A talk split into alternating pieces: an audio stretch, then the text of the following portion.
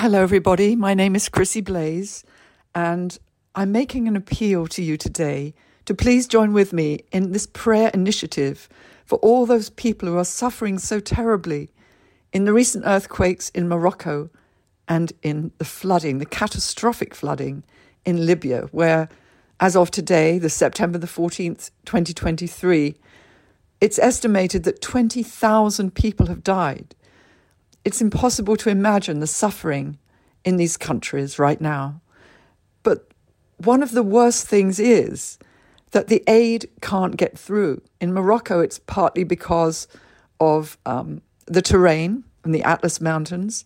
But in Libya, it's because, and this is according to the BBC this morning, because of the egos involved and the different warring factions in Libya, that even aid from Libya itself can't get through.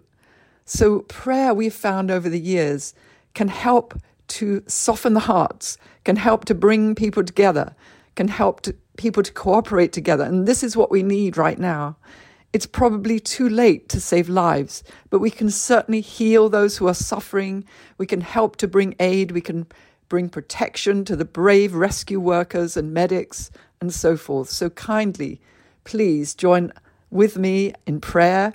And I offer a prayer which I've written, which you're very welcome to use, but any prayer of your own, raising the hands in the prayer mudra, as we call it, with the palms facing outwards. Focus on the words of the prayer and allow the energy, the spiritual energy, the love energy, which is a very real thing, to flow through you as it will. And together, I know that we can and we will make a difference to these catastrophic situations. Thank you so much, and may God bless each and every one of you for your kind and wonderful hearts. Thank you. God bless you.